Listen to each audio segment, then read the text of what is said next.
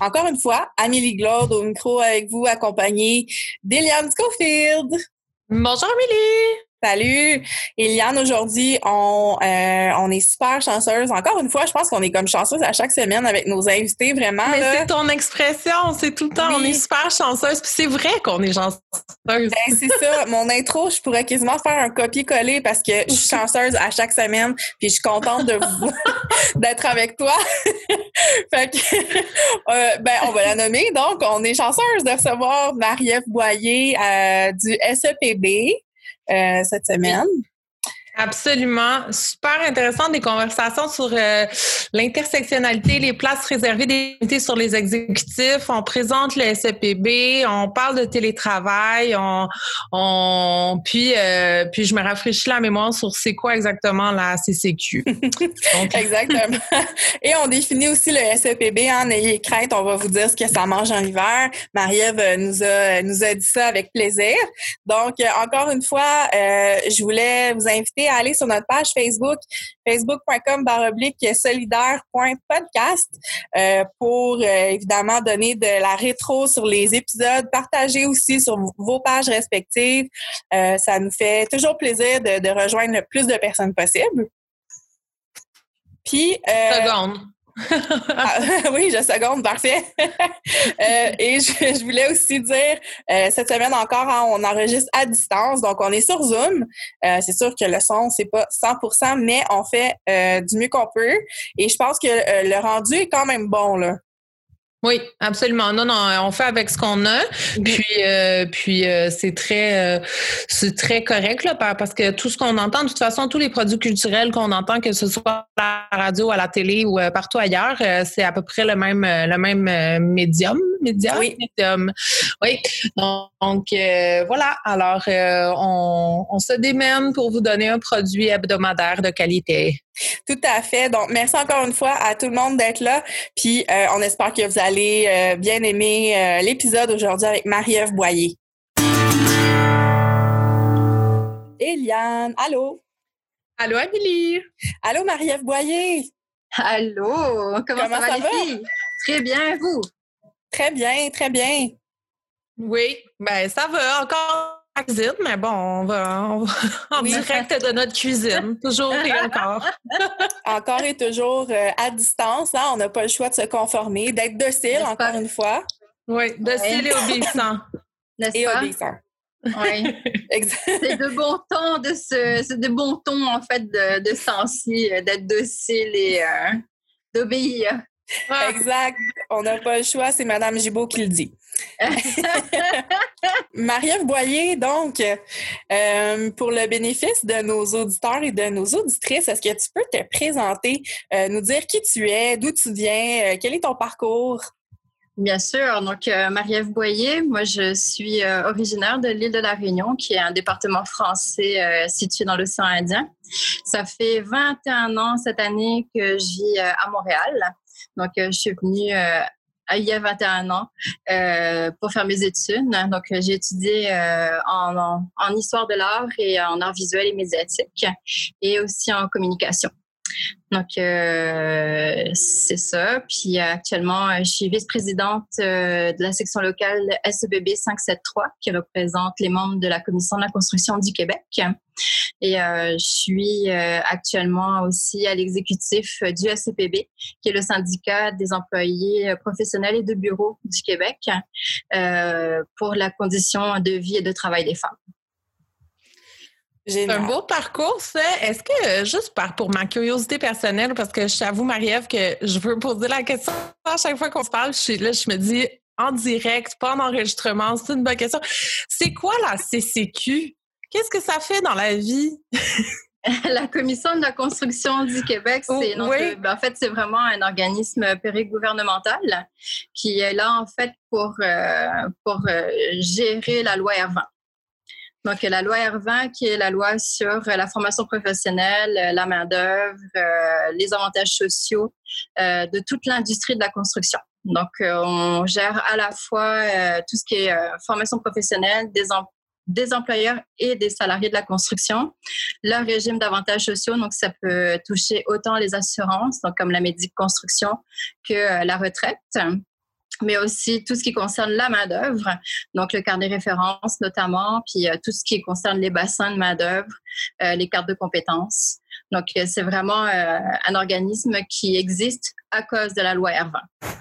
Donc, il y a tout le volet qui est séparé maintenant depuis 2012, suite à la grève puis à la commission Charbonneau, où ils ont sorti la loi 15 pour séparer tous les personnels de bureau des, des services d'inspection. Donc, euh, ils sont, euh, on est séparés maintenant de, de, tout le, le volet, euh, plus avec un, un, système policier en quelque sorte, puisque eux, ils font, ils font vraiment de la, de, des visites de chantier pour vérifier le travail au noir, puis pour vérifier la conformité. Ben c'est ça parce que j'en J'en ai beaucoup parlé de la CCQ, puis bon, évidemment, je savais qu'il y avait des répercussions avec la commission Charbonneau et tout. Puis là, je me disais, on va se mettre à, on va se mettre à jour. C'est rendu quoi? Excellente idée. Ben, moi, je suis, moi, je suis vraiment du côté euh, du personnel administratif, en fait. Donc, euh, on est vraiment euh, le, les personnes qui gèrent en quelque sorte tout ce qui concerne autant les services aux salariés, mais aussi aux employeurs et leurs familles. Parce qu'il ne faut pas oublier que c'est vraiment, ça couvre autant les, travailleurs actifs que les travailleurs inactifs, hein, donc tous ceux qui sont à la retraite. Donc c'est un bassin quand même très gros au niveau de notre clientèle. On représente au-dessus de 150 000 salariés puis au-dessus de 20 000 employeurs. Wow. OK, ça fait du monde, là. Ça fait du monde. Puis on est partenaire. Donc, euh, l'ESA est composé vraiment là, de, de, tous les partenaires de l'industrie de la construction. Donc, euh, autant euh, les associations syndicales que les associations patronales. Donc, c'est vraiment paritaire. Et toute la direction est nommée, en fait, par le gouvernement. OK. Super intéressant, merci. Donc, c'est une grosse machine. Oui, c'est ça. pour ben résumer, c'est exact. C'est le bon mot. Maria, on est aussi euh, euh, chez Solidaire, on aime bien euh, faire l'éducation sans eux, c'est-à-dire essayer de définir le plus possible toutes les instances syndicales, tous les groupes, les sections locales et tout ça. Donc, le SEPB, qu'est-ce que c'est? Le CPB, c'est vraiment le syndicat des employés euh, de bureau et les professionnels. Donc, euh, très administratif. Euh, je te dirais que le membership est vraiment majoritairement féminin. Donc, ça couvre 13 sections locales. Donc, on a des commissions scolaires, Marguerite Bourgeois. on a aussi New Frontier, donc les commissions scolaires anglophones. On a également donc la CCQ, mais aussi Énergie, le nouveau gaz métro. Donc, on a aussi des, sections locales qui sont euh, composites. Donc, euh, ça représente, mettons, euh, le 5, 574 qui, qui est multi, multi-unité. Donc, ça couvre autant Archambault-Berry, Renaud-Bré, d'autres petits groupes comme des évaluateurs, mettons, pour les municipalités. Donc, c'est très, très diversifié, mais en général, ça représente vraiment beaucoup de professionnels. Donc, on a, mettons, le 610, hein, qui sont les ingénieurs de la STM, donc, euh, c'est quand même assez, euh, assez diversifié. Puis, euh, c'est quand même intéressant pour ça aussi parce qu'on touche à plusieurs milieux de travail très différents, mais qui ont une parenté. Ouais, donc, beaucoup, beaucoup de parenté, surtout au niveau de la fonction publique, donc qui vont être à la remorque, comme on dit, de, de, des conventions collectives de la fonction publique, puis d'autres qui vont être vraiment des entreprises privées. Mm. Donc, euh, ça, c'est euh, un autre volet. Donc, je trouve que c'est intéressant parce que ça, ça, me donne vraiment un beau portrait euh, au niveau de, de, du membership. Oui, c'est intéressant. Puis tu disais aussi que toi, tu représentes vraiment tout ce qui est conditions féminines, c'est ça? Oui, exact. Donc, euh, ça fait depuis 2013 euh, que je suis sur le comité de conditions de vie et de travail des femmes. Puis, vraiment, je suis, vraiment super fière d'avoir été élue pour représenter toutes les sections locales auprès de l'exécutif du SEPB. Donc, le SEPB a des comités permanents. Donc, euh, j'ai fait partie du réseau des jeunes à l'époque où on mettait en place un comité des jeunes qui n'existait pas encore comme comité permanent au SEPB. Puis donc maintenant, on a un comité des jeunes, on a le comité de, de conditions de vie et de travail des femmes, on a le comité euh, environnement qui vient tout juste de net et qui est un bébé du euh, comité d'action politique et sociale. Et on a un comité équité. Donc, euh, le comité équité aussi dont je fais partie, je trouvais que c'était quelque chose de vraiment bien. C'est vraiment une résolution au dernier congrès qui a fait en sorte que ce comité-là existe pour justement vraiment représenter toutes les minorités peu importe la minorité, toutes les minorités, donc que ce soit visible, que ce soit handicap, que ce soit sexuel, donc euh, vraiment euh, quelque chose de, d'intersectionnel en fait. Donc je trouvais ça très intéressant de créer ce comité-là. Puis euh, je suis vraiment contente d'en faire partie. Donc je cherche quasiment sur tous les comités permanents. Euh, puis il ne faut pas oublier santé et sécurité au travail, hein, donc euh, qui est très important, puis je pense qu'il y a de plus en plus d'actualité dans le contexte actuel. Oui, définitivement, définitivement la mode. Vraiment. Ah, ben, félicitations, oui, c'est super intéressant non seulement d'avoir tous ces comités-là, mais en plus d'avoir la chance d'y participer puis d'avoir une mot d'avoir un mot un mot au chapitre. C'est ça l'expression? Oui, un mot au chapitre, ça? Oui. on l'accepte. bref, on l'accepte, c'est bon. Euh, moi, j'ai une question par rapport à votre... moi, j'ai une question par rapport à, Tu dis que tu, as, tu, tu sièges, dans le fond, à l'exécutif du SEPB au nom du comité de conditions féminines. Donc, dans le fond, vos comités ont un siège permanent sur l'exécutif? En fait, c'est tout nouveau. C'est-à-dire qu'on a euh, voté pour une résolution euh, au niveau de l'exécutif donc, l'exécutif s'est vraiment réuni pour euh, concerter sur le fait qu'on voulait avoir en fait une voix. qui ramène toutes les problématiques qui vont être dévoilées dans les comités vers l'exécutif, même s'il y a déjà des responsables politiques. On trouvait ça, ben, ils trouvaient ça, en tout cas, l'exécutif intéressant d'avoir les personnes pour représenter chacun des comités. Donc, euh, actuellement, on a une représentante pour le comité des jeunes, une autre représentante pour le comité équité et euh, moi comme représentante pour le, comité d'action, euh, de, en fait, de, conditions de vie et de travail des femmes. On n'a pas le droit de vote, donc c'est pas des sièges réservés, mais on a un droit de parole. Donc, ça, c'est vraiment intéressant parce qu'on peut vraiment tous les sujets qui vont être débattus au cours des, ben, des, rencontres de l'exécutif, on peut vraiment euh, intervenir puis euh, donner euh, un avis ou donner Comme un siège, un siège observateur. Exactement. Avec le droit de parole. Ah, c'est intéressant. Oui, c'est vraiment intéressant. En fait, moi, c'est la première fois que j'entends parler de ça.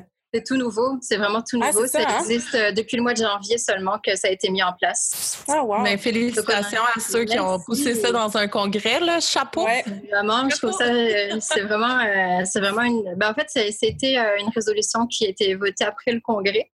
Donc, c'est suite à certaines discussions qui avaient eu assez, assez ardues, on va dire, suite au congrès du CTC.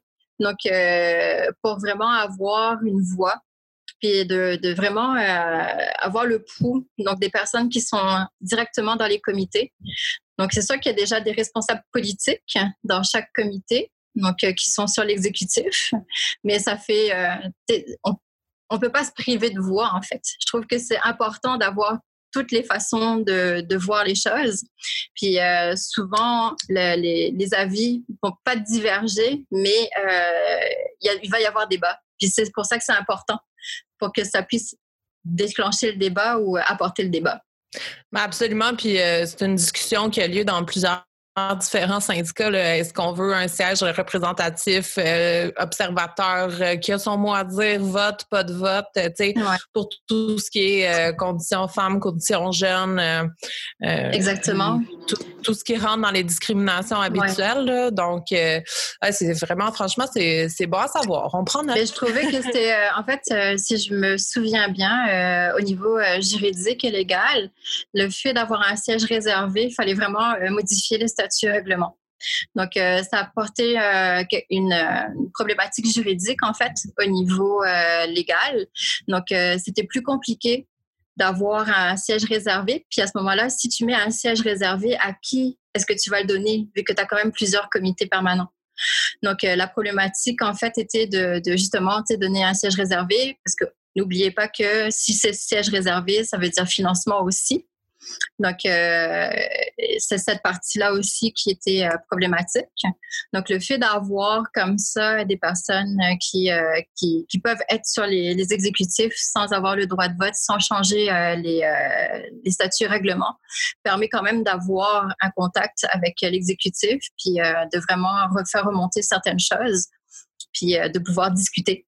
Moi, c'est vraiment le fait de pouvoir discuter tout simplement que je trouve intéressant, puis euh, d'avoir aussi euh, cette, euh, cette porte ouverte vers les décisions qui sont prises à l'exécutif et pouvoir influencer ces discussions-là. Je voulais juste aussi mentionner, tu as, parlé donc de ta section locale, tu es sur l'exécutif de ta section locale et sur et sur l'exécutif du SEPB. Du Sur les deux. OK, parfait. Exactement, tout à fait. Génial. Moi aussi, il y a quelque chose que j'ai retenu de ce que tu as dit, c'est que euh, là, le nom du comité m'échappe. Est-ce que c'est le comité euh, sur l'équité? Oui, comité équité. Équité. Celui-là regroupe donc euh, tout ce qui est groupe LGBTQ+, regroupe quoi également?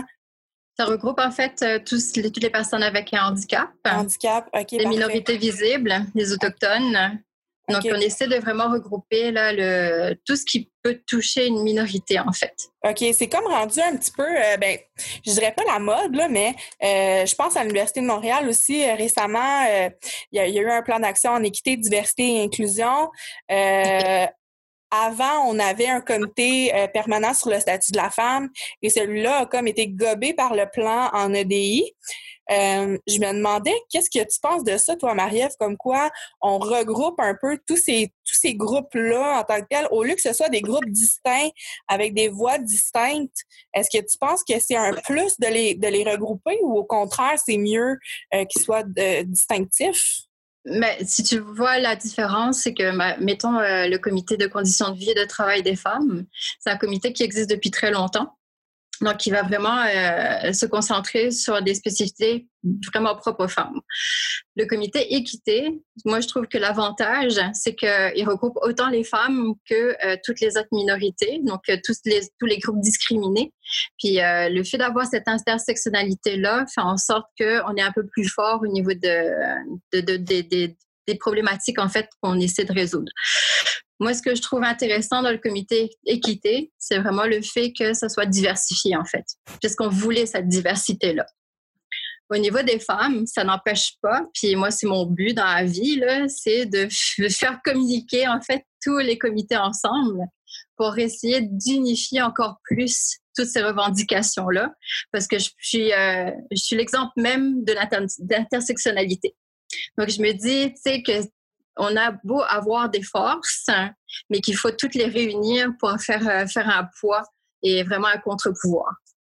Donc, euh, oui, le comité équité dans ce sens-là est intéressant parce que euh, on s'entend que dans tous les milieux, il ne va pas y avoir des groupes suffisamment forts de, de, personnes avec un handicap ou de personnes avec une, une, sexualité différente.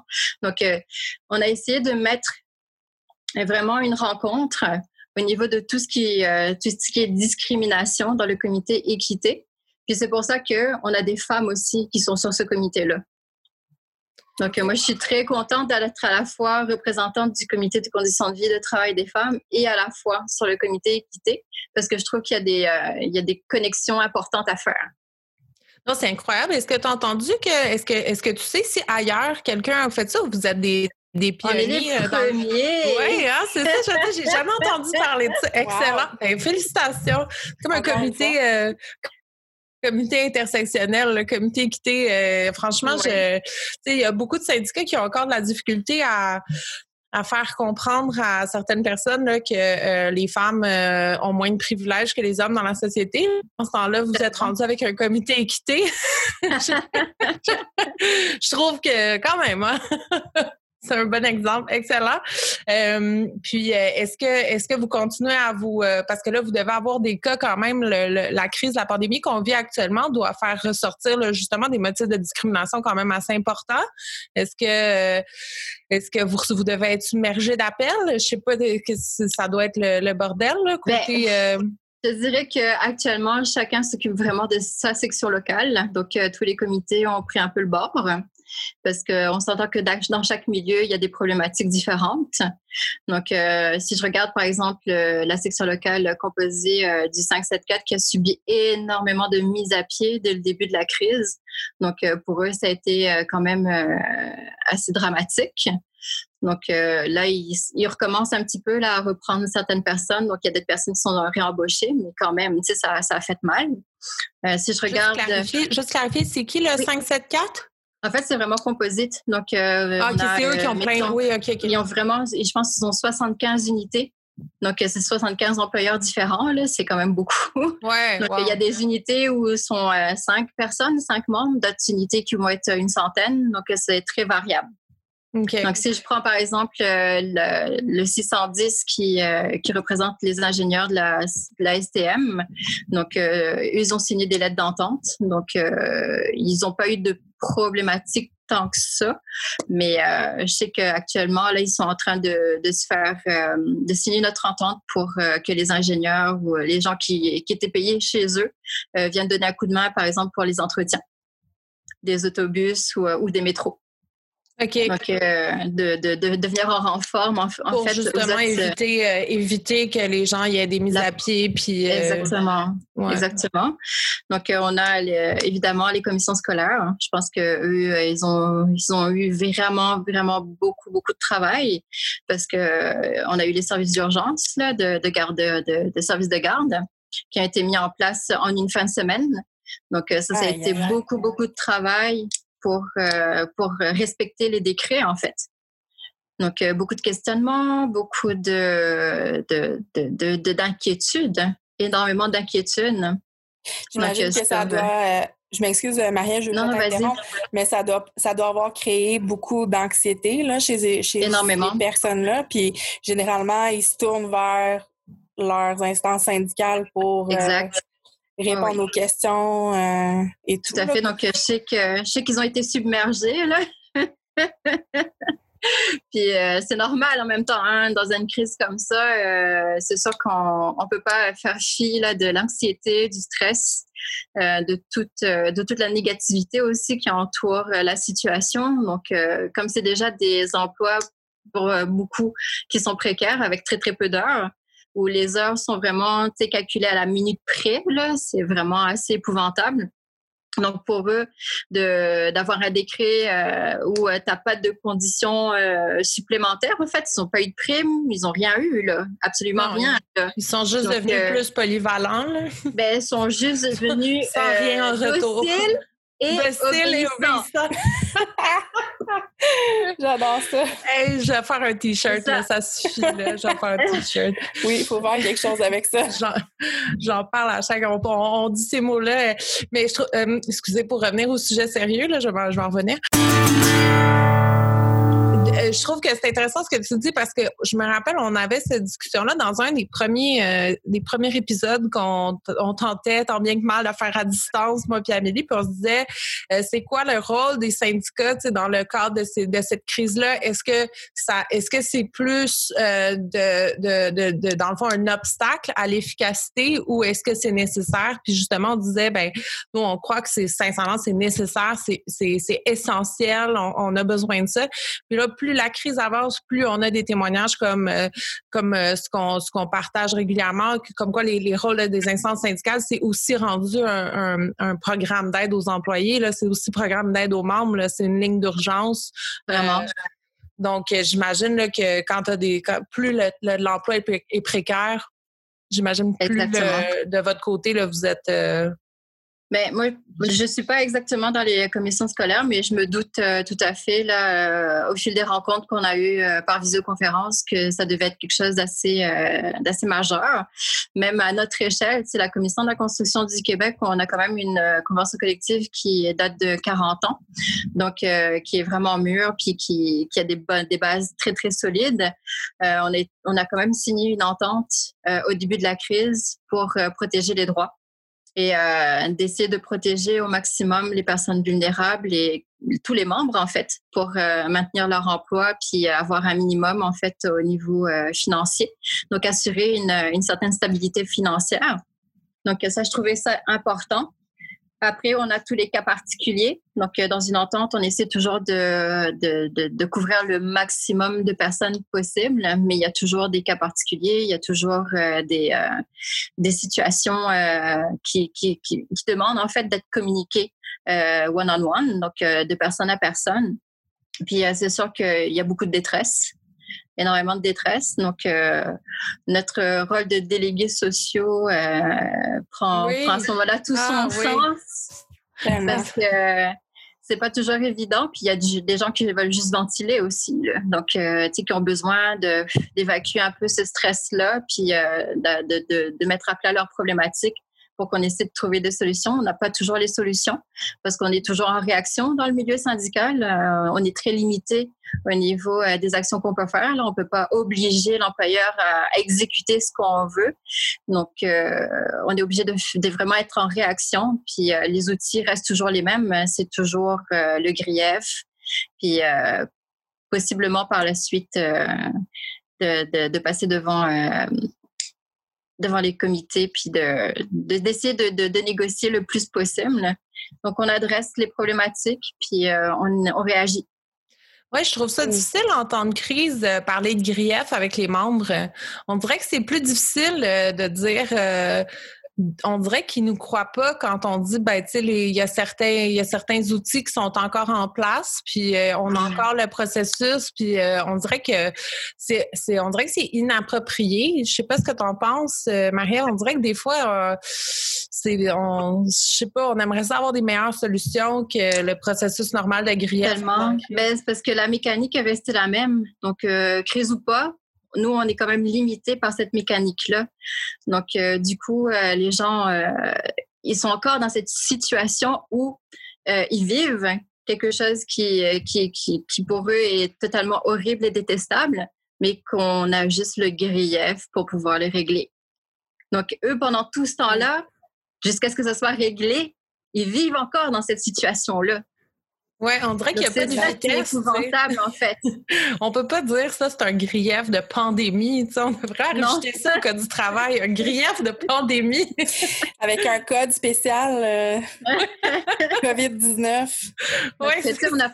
On n'a pas, les outils, en fait, euh, qui pourraient euh, vraiment accélérer certaines choses à part la négociation. Là, on n'a on pas vraiment de, de, de, mécanisme autre que ce qui, ce qu'il y a dans, dans, dans la loi.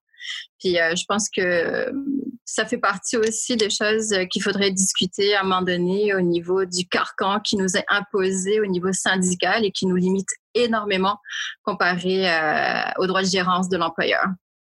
Oui, absolument. Je suis d'accord. On fera un épisode post-mortem. Changeons tout le carcan du Code du travail. On régresse un épisode on va faire un épisode de 12 heures, donc soyez prêts et prêtes, s'il vous plaît.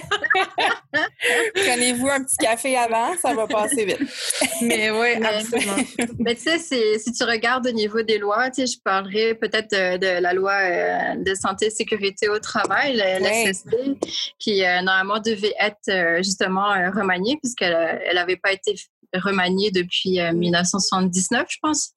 C'est au mois de euh, mars, non, qui était supposé de, oui, exactement. ça. Donc, au mois de mars, il devait lancer ça. Puis, euh, tu sais, je regarde ça, c'est vraiment euh, une des seules lois, finalement, qui, qui permet aux syndicats puis aux instances, en fait, qui défendent les travailleurs, d'avoir d'avoir vraiment plus de plus de latitude, puisque la responsabilité est souvent imputable à l'employeur.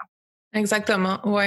Majoritairement à l'employeur. Puis, je sais qu'il euh, y a un article qui est sorti euh, dans l'IRIS. Je me, je me pense que c'est Chani Roy qui a écrit l'article où elle disait que le, parti patronal, en fait, le patronat avait adressé certaines modifications à faire euh, dans la loi qui, qui permettaient, en fait, de, de responsabiliser l'employé aussi. Eh oui. Donc ça, c'était... Eh oui. Donc ça, je trouvais ça surprise.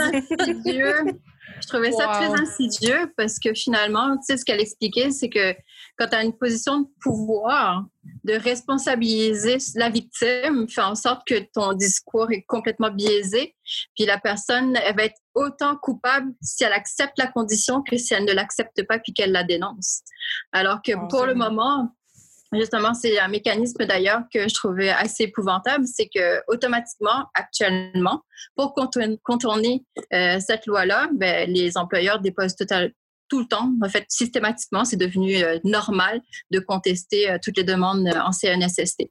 Oui, absolument. Peu importe la raison, peu importe la maladie, c'est devenu un automatisme. Mais on partagera, on trouvera le lien pour le partager euh, sur notre page. Euh, il est public, euh, le, oui, texte je pense que oui. Excellent. On essaiera de partager ça sur notre page. Marie-Ève, j'aimerais t'amener ailleurs, si tu me oh. permets.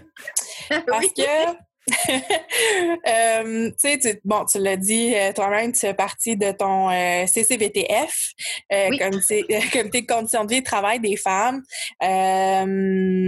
j'étais supposée de participer et probablement que toi aussi là, mais au forum de la Fédération euh, des femmes du Québec euh, qui avait lieu à Sherbrooke euh, au mois de mars, le 27 et 28 en tout cas bref. Puis on parlait les sujets qui étaient beaucoup beaucoup qui étaient très populaires là et qui le sont davantage et avec avec c'est juste normal aussi là que ce soit de plus en plus populaire mais c'est l'intersectionnalité mm-hmm. justement au niveau du féminisme.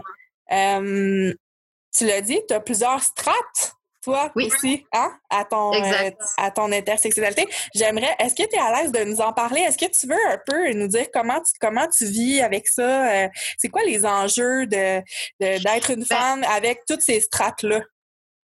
Si tu veux avoir euh, l'exemple ben, de, ma personne, moi, j'ai étudié à l'université, puis j'ai trouvé ça très, très difficile au niveau du marché du travail euh, de devoir euh, faire mes preuves malgré mes diplômes. Donc, je suis surdiplômée en général pour tous les postes que j'ai faits, tout le temps. OK.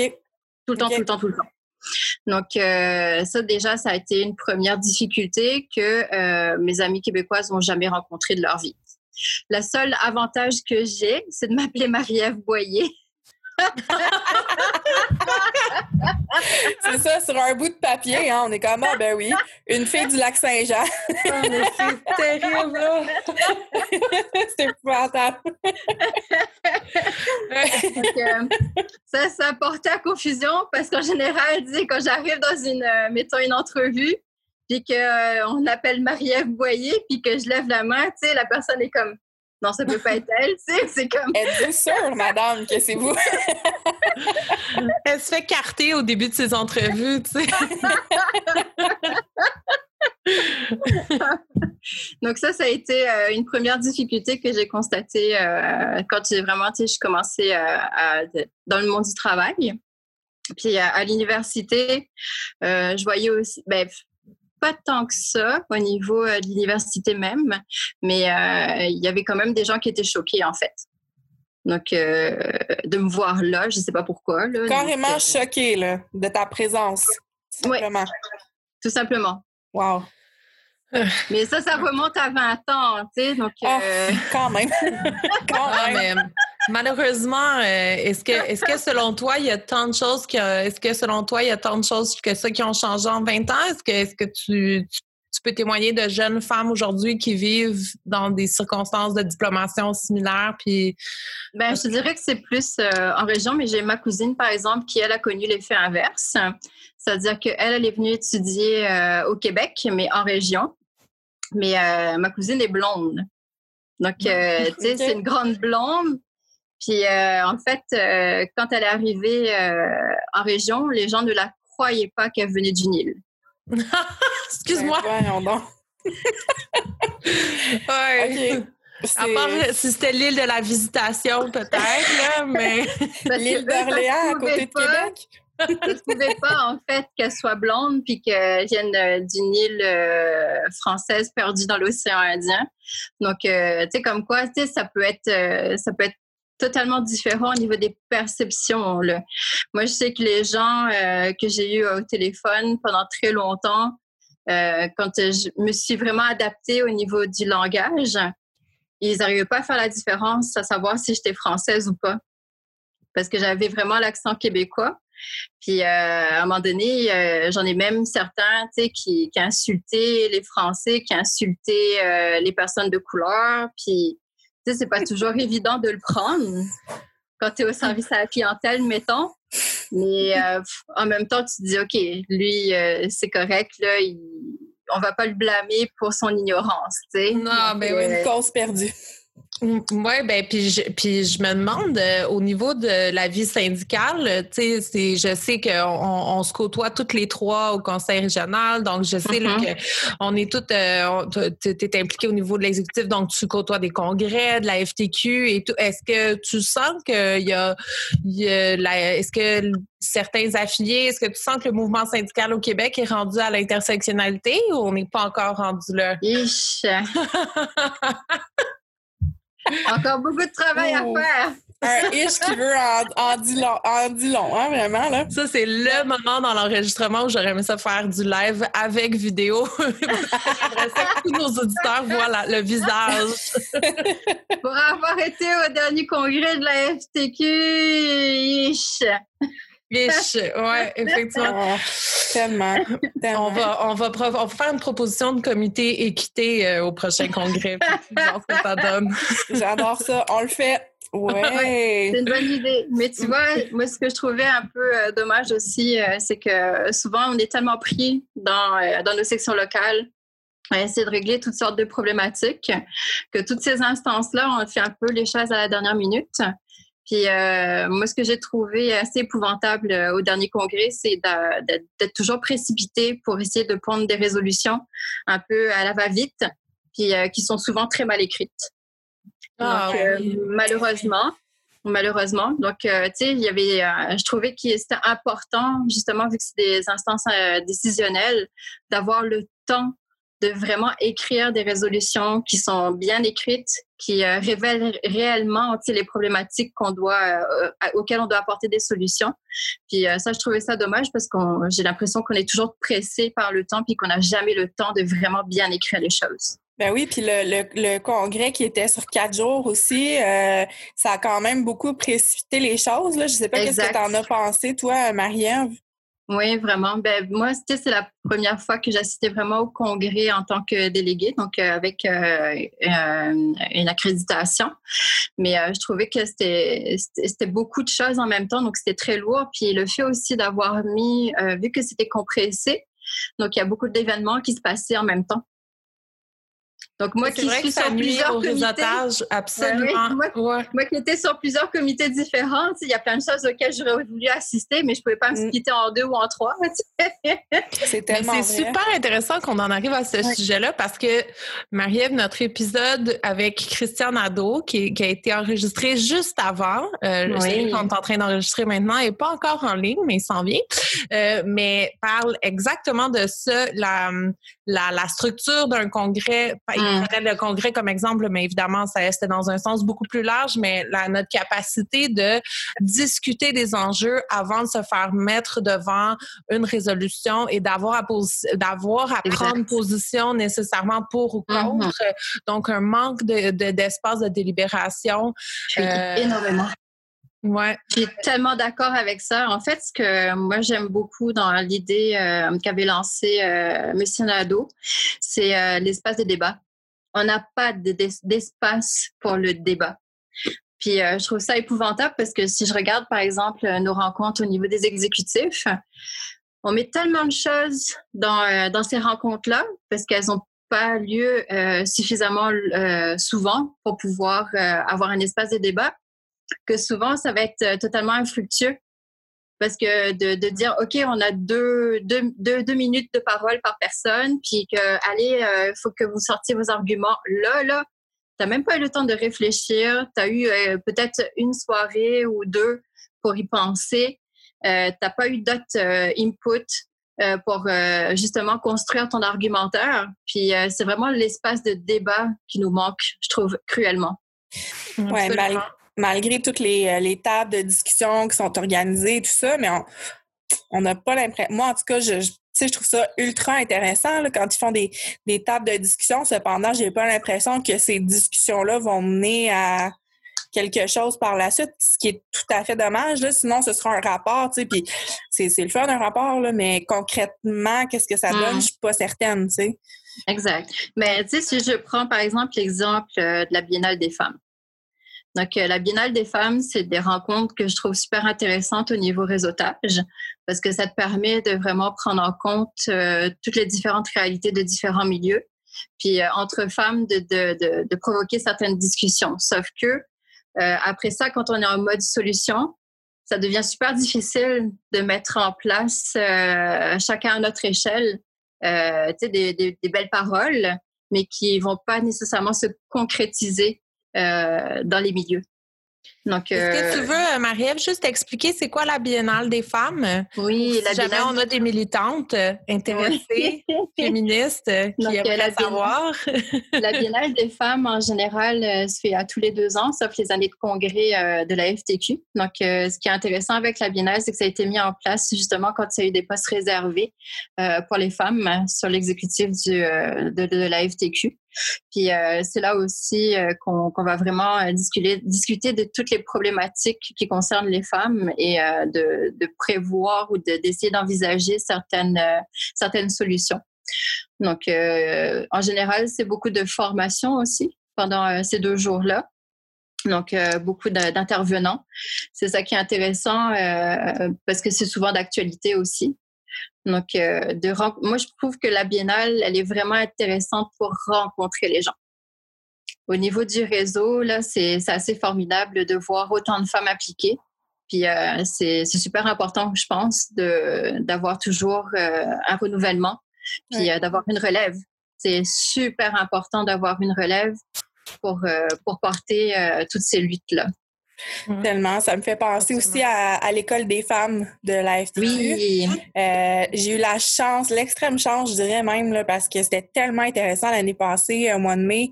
Euh, j'ai rencontré un paquet de femmes, puis on, on est presque toutes encore euh, en discussion constante. On a des groupes Facebook. Génial. on se parle constamment. j'ai créé même des super belles amitiés avec des femmes là-bas ça a été vraiment une semaine là, euh, mémorable, mémorable. Puis, euh, ouais. Moi, je ne l'ai pas encore faite, puis je suis ah! tellement triste de ne pas encore l'avoir faite. tellement. Ben, ton tour viendra. On, ira, c'est ça, notre tour viendra. Notre tour viendra. ça vaut trop la peine. C'est les, toutes les femmes qui parlent de l'école des femmes de la FTQ parlent de ça avec un, un espèce de déclair dans leurs yeux, là, du genre, euh, c'est, c'est, c'est, c'est que des, c'est pas juste des commentaires positifs, là, c'est comme une espèce de, il y a quelque chose qui se passe là-dedans, là, puis euh, tu sors de là avec euh, pas juste un réseau, là, mais avec, euh, avec une expérience de vie. Là. Vraiment. Euh, non, franchement, euh, ben, ça donne toute une liste. Je suis vraiment contente. On a donné toute une liste de, d'événements intéressants de la FTQ. Puis pour les femmes qui sont, qui sont dans des sections locales qu'on sait pas, peut-être qu'ils savent pas que ça existe puis que ça, leur intéresserait, ça les intéresserait de participer parle d'espace de délibération, mais j'aimerais ça aussi qu'on parle, tu sais, euh, de, de on, on, se croise beaucoup au Conseil régional Montréal métropolitain. Oui. Ça fait quand même longtemps que ça fait quand même un petit, tu sais, je veux dire que, es, que tu milites euh, dans les AG et que tu t'es es parmi euh, le Conseil. Oui. Donc, puis, est-ce que tu trouves que c'est un bel outil? Mais là, c'est sûr, ma question est biaisée. Je vais essayer de, je vais essayer de reposer ça. Quelle, quelle approche de rater? Est-ce que tu aimes ça? Pourquoi tu milites, Marie-Ève? Hein? Non, mais nous à quel point je, vais poser ma question plus. Euh, tu sais, je, je, suis parfaitement consciente que le Conseil régional Montréal métropolitain est un outil d'action politique à favoriser mm-hmm. justement pour les délibérations et les débats. Donc, déjà en partant, j'assume ma position, donc j'ai pas besoin de poser des questions bizarres. euh, Est-ce que tu peux nous expliquer, euh, tu sais, toi, dans ton parcours de militante, en quoi le Conseil régional, tu sais, a, a, aidé ça? Parce que je trouve que, tu sais, on, on, dit qu'il en manque, il manque d'espace dans les congrès de la FTQ. On est mm-hmm souvent en train de critiquer d'autres outils, mais on ne parle pas assez de, de l'outil qu'est le conseil régional. Ben, les conseils régionaux, là, là je parle du Montréal métropolitain, mais on pourrait parler de tous les conseils.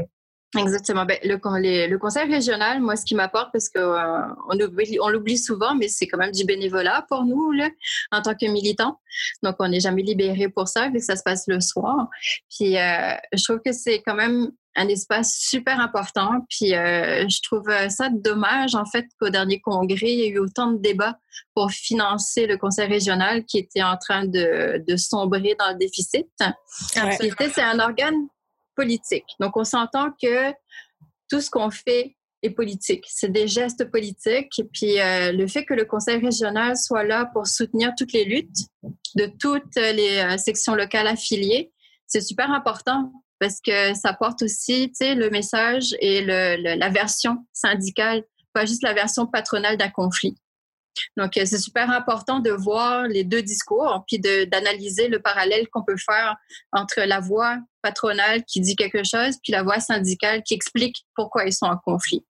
Donc, euh, moi, je trouve que c'est un organe super important. Puis, encore plus avec le réseau des délégués sociaux, là, c'est devenu essentiel. Mais oui, mais oui. Ça, c'est quelque chose euh, que je pense qui mériterait vraiment d'être super connu puis de, de vraiment avoir euh, un, financement spécial parce que c'est des, des, personnes qui, qui ont à cœur euh, la santé, sécurité de leurs membres, mais, euh, santé physique, santé mentale de leur famille.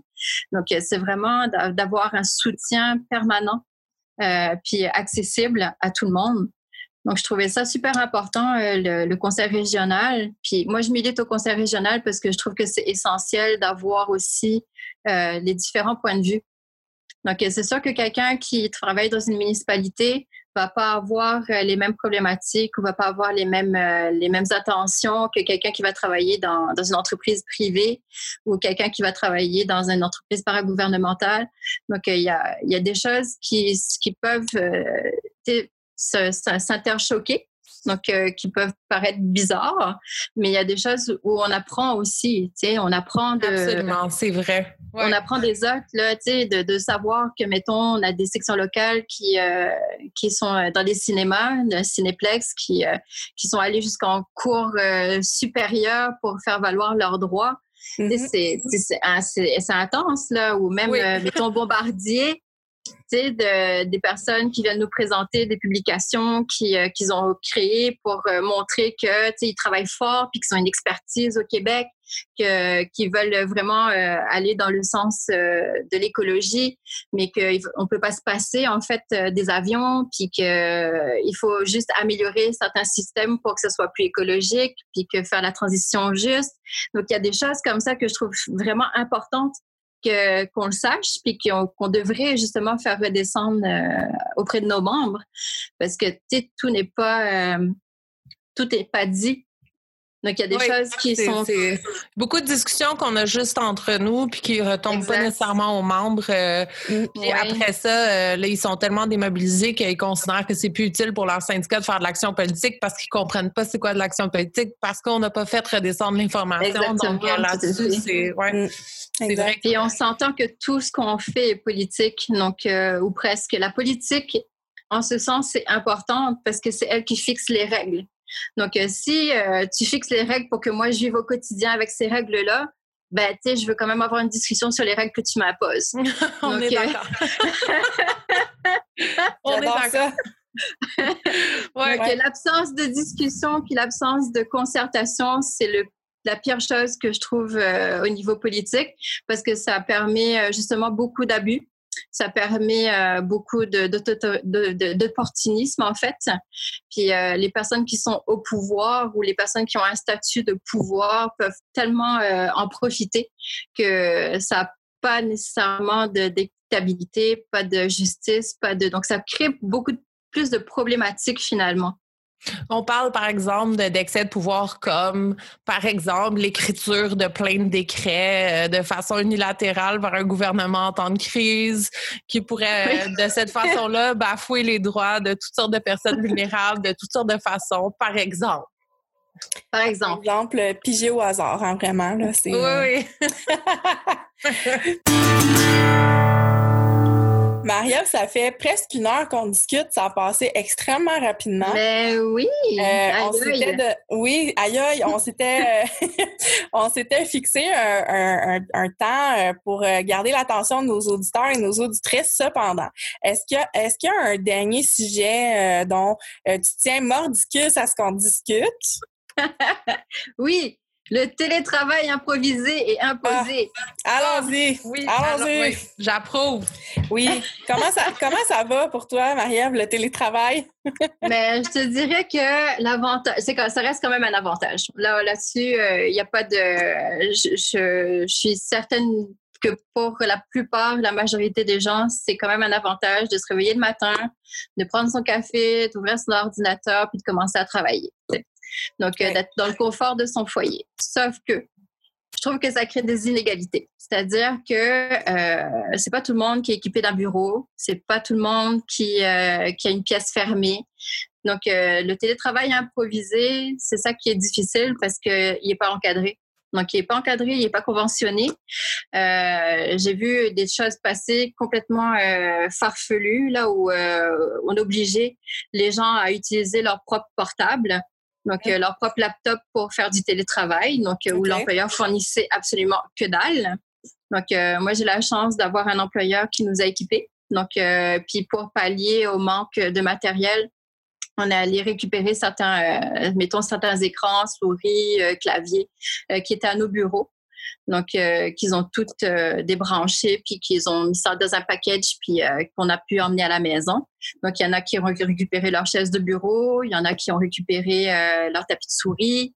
Donc, tu sais, il y a quand même des choses qui peuvent être faites, mm-hmm. qui respectent aussi la capacité du salarié à pouvoir travailler. Là. Donc, euh, on, oublie beaucoup que la santé et sécurité au travail s'applique au télétravail. Donc, euh, mais c'est ensuite le problème, c'est le fardeau de la preuve. Ben, Donc, puis, c'est pas seulement, je m'excuse de te couper, Marie, je suis désolée. Pas de problème. mais je, suis vraiment là, tu viens de toucher un point sensible. C'est pas seulement la santé sécurité au travail qui est problématique au niveau du fardeau de la preuve, c'est aussi tout ce qui est la gestion, parce que, tu sais, bon, un gestionnaire gère, il doit faire de la gestion, il doit avoir des outils pour gérer la performance de ses employés. Euh, jusque-là, euh, tu sais, je réinvente pas la roue, mais quand tu gères la performance de tes employés à distance, euh, c'est la même chose que gérer la santé sécurité de tes employés. Tu sais, je veux dire, c'est très intrusif. C'est, ça me semble assez. Euh, je sais pas ce que tu en penses, comment toi tu te sens à la maison, là, mais euh, je sais pas que c'est, mais il me semble que je suis pas à l'aise. Moi, les, choses comme Zoom euh, qui prennent des photos, tu sais, les, les, les, outils, hmm. les différentes interfaces qui prennent des prises de photos euh, à, la maison pour s'assurer que tu travailles bien. Là. Ah, quelle horreur! oui. oui ben, je, je, me demandais si tu voyais une solution à ça. Toi, vois-tu ça de façon optimiste? Ben, tu sais, c'est difficile à dire parce que tu vois, nous, on utilise euh, Team, hein, donc euh, l'outil euh, qui de Microsoft. Puis la première chose, première chose que j'ai eue en visioconférence avec mon gestionnaire, c'est qu'il m'a dit, alors tu vas là, tu cliques sur l'option, puis tu, tu peux mettre un fond d'écran en arrière de toi pour cacher ton intimité. oui. Quand même, c'est Et ça, ça crée de savoureux moments. Laissez-moi vous dire le nombre de Zooms que j'ai vu des gens avec, euh, je, en tout cas, je pourrais vous en compter des gens qui, qui avaient, OK, j'y vais pour l'anecdote. Quelqu'un avait mis un fond d'écran avec euh, une espèce de hutte, là, à Cuba, là, tu sais, genre, euh, une hutte, puis elle s'est levée pour aller chercher un verre d'eau. Puis elle a quand même été aspirée par la hutte. C'était de toute beauté. Ou des gens qui se fondent dans le décor, ils mettent un, ah, plan, mais ça leur recouvre le visage. En tout cas, ça crée des moments savoureux. Je m'excuse, vas-y, continue. mais c'est un bon truc de la part du gestionnaire. C'est bon de respecter ta vie privée comme ça, Marie-Ève. Mais ça, je voulais laisser ta décoration de cuisine à toi, puis il voulait avoir un fond d'écran de ton choix. C'est bon. Quel gestionnaire respectueux! Mais tu vois, c'est ça qui est un peu dommageable aussi, c'est que si je regarde par exemple dans mon milieu de travail, chaque gestionnaire fait un peu à sa façon. Donc, euh, il y en a qui checkent trop, donc euh, qui exigent, euh, en fait, tu passes plus de temps à justifier le travail que tu fais que de faire ton travail réellement, tu sais. Puis il y en a qui sont vraiment trop, trop dans la, comment dire, de la surveillance exagérée. Donc, euh, on s'entend que quand on a du télétravail improvisé, euh, il y a plein de facteurs qui peuvent euh, venir contraindre en fait les personnes en télétravail. Puis moi, la première, c'est quand les systèmes crashent tout le temps là, à cause de ma connexion Internet. Je veux bien changer de fournisseur, mais pour le moment, je ne me vois pas en train de changer de fournisseur de même. Donc, je fais avec ce que j'ai. Puis, euh, tu sais, ça, ça crée en fait des, euh, un stress, en quelque sorte, pour pouvoir euh, fournir le travail. Puis, comme on n'a pas de actuellement euh, d'outils pour euh, être, euh, être capable de dire, OK, aujourd'hui, j'ai fait exactement 7 heures et 12 minutes. Donc, tu sais, c'est pas évident. Donc, souvent, ce qu'on me, ce qu'on me dit, c'est que la plupart des gens font plus d'heures en télétravail que, que quand, ils sont, quand ils sont au bureau. J'ai entendu ça, moi aussi, euh, que, que, les gens perdent la notion du temps, mais il n'y a pas seulement la qualité de la connexion Internet, il y a aussi quelque chose comme les enfants, hein, parce qu'il faut se ah! rappeler que...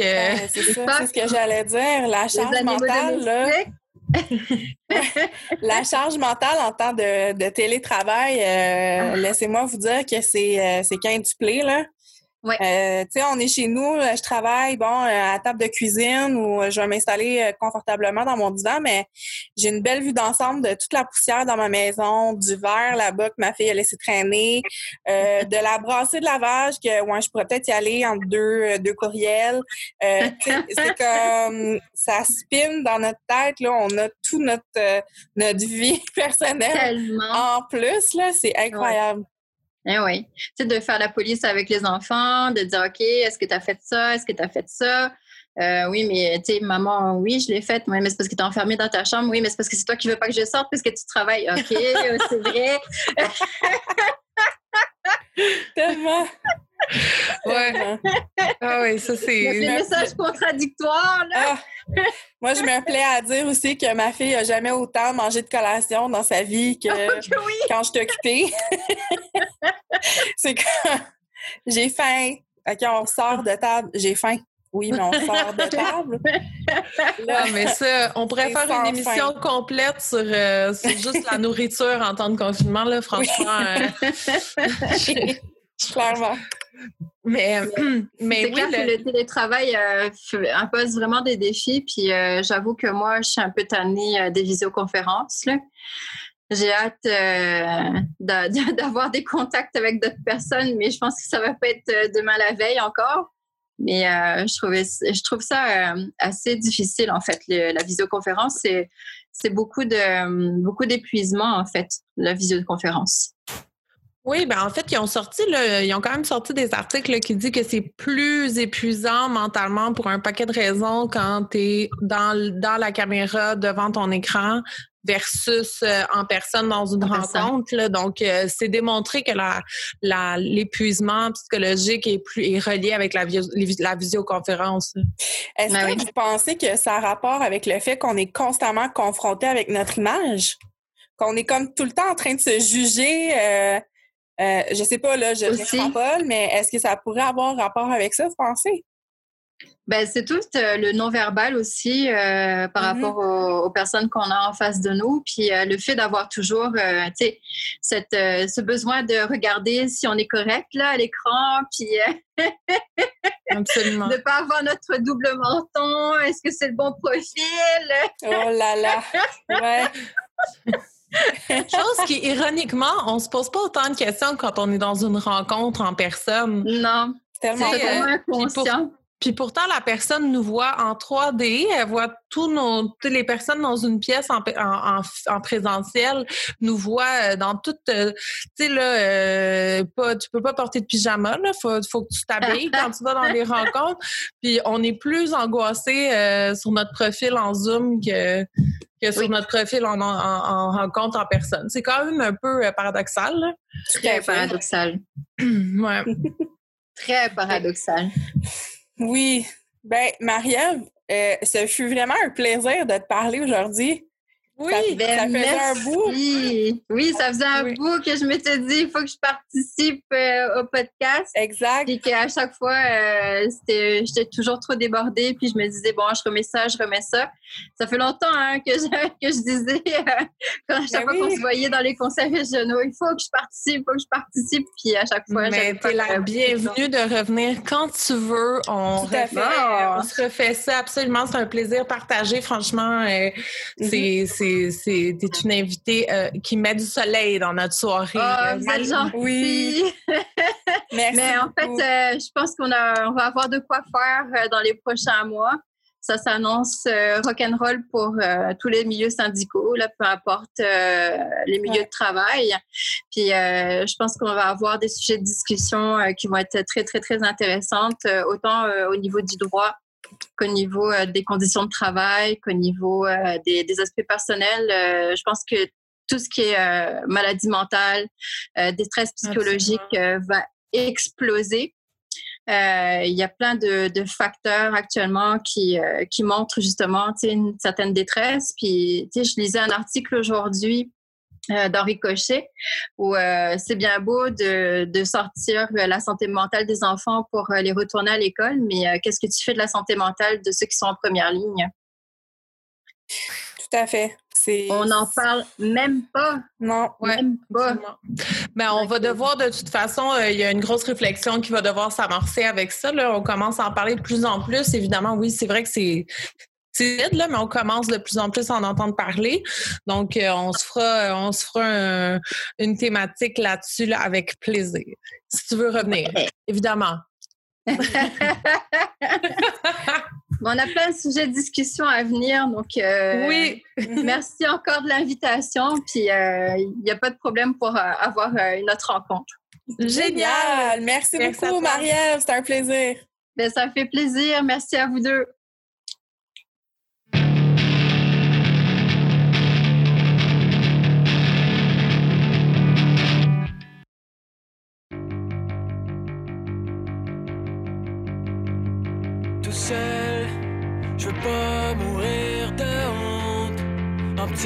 Sur le seuil.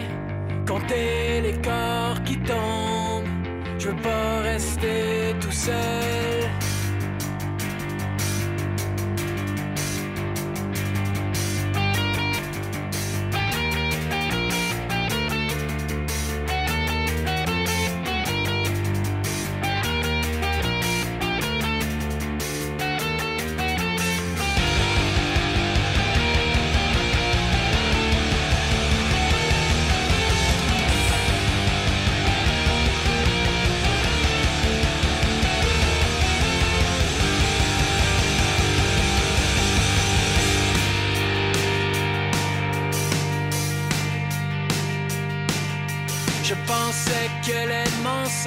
Faisait mal, mais la vérité est encore pire.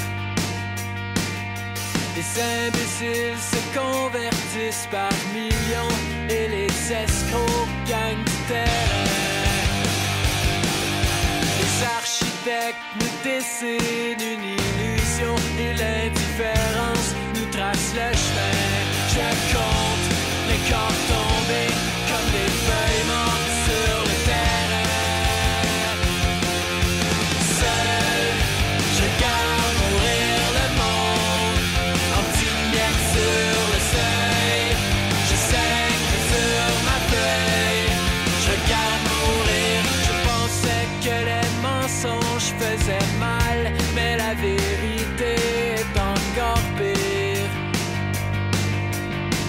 assassins nous